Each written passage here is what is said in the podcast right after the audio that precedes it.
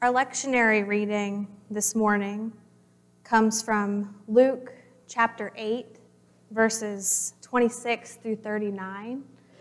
I invite you to follow along or simply listen for what the Spirit is saying to the church. Then they arrived at the country of the Gerasenes, which is opposite Galilee. As Jesus stepped out on land, a man of the city, who had demons met him. For a long time, he had worn no clothes, and he did not live in a house, but in the tombs. When he saw Jesus, he fell down before him and shouted at the top of his voice, What have you to do with me, Jesus, Son of the Most High God? I beg you, do not torment me for Jesus had commanded the unclean spirit to come out of the man. For many times it had seized him. He was kept under guard and bound with chains and shackles. But he would break the bonds and be driven by the demon into the wilds. Jesus asked him, What is your name? He said, Legion, for many demons had entered him. They begged him not to order them to go back into the abyss. Now, there on the hillside, a large herd of swine was feeding, and the demons begged Jesus to let them enter these. So he gave them permission. Then the demons came out of the man and entered the swine, and the herd rushed down the steep bank into the lake and was drowned. When the swineherds heard what had happened, they ran off and told it in the city and in the country. Then people came out to see what had happened. And when they came to Jesus, they found the man whom the demons had gone, whom they found the man from whom the demons had gone, sitting at the feet of Jesus, clothed and in his right mind. And they were afraid. Those who had seen it told them how the one who had been possessed by demons had been healed. Then all the people of the surrounding country of the Gerasenes asked Jesus to leave them, for they were seized with great fear. So he got into the boat and returned. The man from whom the demons had gone begged that he might be with him, but Jesus sent him away, saying, Return to your home and declare how much God has done for you. So we went away, proclaiming throughout the city how much Jesus had done for him. Holy wisdom, holy word, thanks be to God. What does it mean to be a Christian? I don't think there's one right way to answer that question. For centuries, people of faith have argued about it. Theologians have written innumerable books, and pastors have preached countless sermons that seek to offer an explanation. Denominations have split over the question. Wars have been fought because people disagreed. Though the stakes seem impossibly high given this backdrop, when it comes right down to it, I think we each have to discern our own answers in our own time. If I polled the entire congregation, asking each of you what it means to be a Christian, I doubt any two responses would be exactly the same. If I asked you right now, then asked you a year from now, I'd be willing to bet your answers might be a little different. Our faith is ever evolving, reformed, and always reforming. Certainly, there are many different facets to our identity as people of faith, but despite the myriad of ways our lives, our spiritual lives can take shape, to me, there's one thing that undergirds Christian faith and practice one thing that unites us across even profound differences.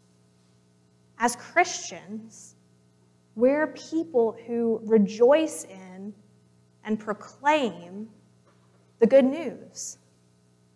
At the heart of our faith is the good news that we are made in the divine image, the good news that God took on flesh and dwelt among us, the good news that Jesus is risen, the good news that the Spirit intercedes for us with groanings too deep for words, the good news that nothing can separate us from the love of God, the good news that God will one day wipe every tear from our eyes and mourning and crying and pain will be no more. In his very first sermon, Jesus says that the Spirit of the Lord was upon him because God anointed him to bring the good news to the poor. God had sent him to proclaim release to the captives and recovery of sight to the blind, to set free those who were oppressed, and to proclaim the year of the Lord's favor. And in his final words to the disciples, Jesus instructs them to go to all the nations, sharing this good news with people everywhere. As Christians, who are we if not people who rejoice in and proclaim the good news? This is one of the reasons I think it's important to celebrate Juneteenth in the context of Christian worship. It commemorates the day that the good news of freedom reached the farthest corners of our nation. On the morning of June 19, 1865, Union Major General Gordon Granger arrived on the island of Galveston to take command of more than 2,000 federal troops that had recently landed in Texas to enforce emancipation and oversee Reconstruction. Granger's men marched throughout Galveston reading General Order Number 3 and informing all Texans that in accordance with a proclamation from the Executive of the United States, all formerly enslaved people were now free. Hallelujah. Often called Jubilee Day or Freedom Day, Juneteenth became a day of celebration. The thing is, not everyone regarded emancipation as good news, and the gospel of freedom spread slowly. Did you catch the date that all of this took place? June of 1865. That's two and a half years after Lincoln signed the Emancipation Proclamation? Why did it take so long for the good news to reach the shores of Texas? Sure, things were different back then. In a time before internet or telephone, communication wasn't instant. But we all know that it was more than that. Enslavers knew that freedom would cost them Emancipation meant lost labor, lost profits, and most importantly, lost power. It threatened both their financial security and their sense of racial superiority. They had a vested interest in ensuring word didn't get out. For white Christians like me, this is a sobering reminder that all too often we've inhibited the good news of freedom and stood in the way of liberty and justice for all. This was true in the aftermath of the Civil War, and it's still true today. Instead of proclaiming the good news of release to the captives and freedom for the oppressed, we've stayed silent. Through our participation in unjust, discriminatory systems built on white supremacy, we've impeded the spread of the gospel of liberation. White folks like me can't commemorate Juneteenth without being convicted of the ways we've done harm, both historically and in our contemporary context. After all, the ways we marginalize black folks in the United States are legion, and there's much that stifles our prophetic witness. Maybe that's why, when I read our lectionary passage this morning, I can't help but identify with the townspeople and the swineherds. Like the people of Texas on the morning of Juneteenth, they were about to witness something that they probably never thought they'd see in their lifetimes. They all knew about this demon possessed man, and they'd written him off. He was too far gone to be healed, too captive to know freedom. As commentator Debie Thomas writes, every night they'd hear him shrieking among the tombs, haunting the place of the dead. When they were quick enough, they'd catch him, wrap his wrists and ankles in chains, and haul his naked body, securely shackled, back to town. But there was no containing the crazy. He escaped each time. Trailing broken chains behind him, he wandered the wilds, tearing at his skin until it bled, trading one kind of pain for another. If he had a name, no one knew it. If he had a history, no one remembered it. If he had a soul worth saving inside his living corpse, no one saw it. No one looked. Until Jesus did. Jesus sees the possibility of freedom where others only saw bondage. He knew that liberation was possible because he could see through the layers of oppression to the core of this man's humanity. And so he does what only he can do. He uses his power to bring healing and freedom and restoration to this man who'd been hurting and disconnected and ostracized. He brought forth life in death dealing circumstances. He proclaimed the good news of release to the captives. The thing is, not everyone regarded freedom as good news. Sounds familiar, doesn't it? When the townspeople see that the demon possessed man is healed, they don't rejoice. They express no relief, no gratitude, no hospitality, no awe. Instead, they recoil in fear and beg Jesus to go, to go away.